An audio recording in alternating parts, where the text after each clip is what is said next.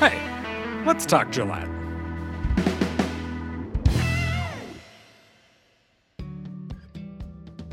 What's happening in Gillette? Next week, April 18th, is a Gillette City Council meeting, but let's take a look at some other City of Gillette happenings in the next week or two. The National High School Finals Rodeo will be at Camplex this summer, July 16th through the 22nd. And while that's still a little way away, the Camplex is in need of volunteers to help make the event a success. You can help by filling one of the following positions.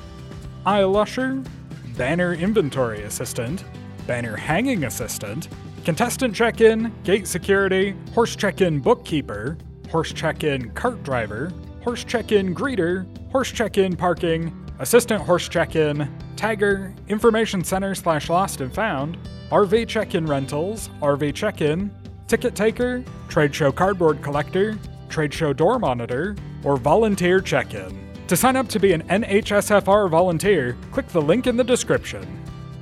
Hydrant flushing will continue throughout April, so if you see a hydrant geysering into the street, you should know that it's part of the essential maintenance of the hydrants. It removes sediments, buildups, and stagnant water from the water lines, and ensures that the hydrants will work when we need them. For more information on hydrant flushing, there's a link in the description to an Eye on Gillette video that takes a deeper look at the process.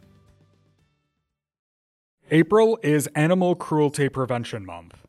Here's what to look for in animal cruelty cases severe beating, throwing, kicking, or other physical acts intended to harm, intentional withholding of food, water, or shelter, failing to obtain veterinary care for injury or illness needing immediate care, and animals being instigated to fight other animals. If you witness an act of animal cruelty, you can help an investigation in several ways. Your testimony may be critical. Write down what you observed. Take video of the event. While it may be hard not to get involved, recording from a safe distance is the safest option for you, and will help prove the case in court. Take photos of the offender, vehicle plate number, or house number, and call and report the incident immediately. The longer you wait, the harder it may be to find the offender or animal. Call your local police or sheriff's department to report any concerns about animal abuse. Here's what's on the April 18th City Council agenda. It will be the third and final reading of the Utility Rate Ordinance. The City Council will make a resolution allowing the Public Land Board to purchase livestock panels for the National High School Finals Rodeo. Uh, just in case anyone listening is indoorsy, like me, Livestock panels are basically just fences for making pens for horses and stuff. Before you ask, no, I was not imagining a group of cows brought together to discuss or investigate an issue. I was imagining a door with a cow painted on it. Saunders subdivision is up for street improvements, and at this meeting, Council will approve a professional services agreement for that project, which is supported by optional 1% sales tax funds.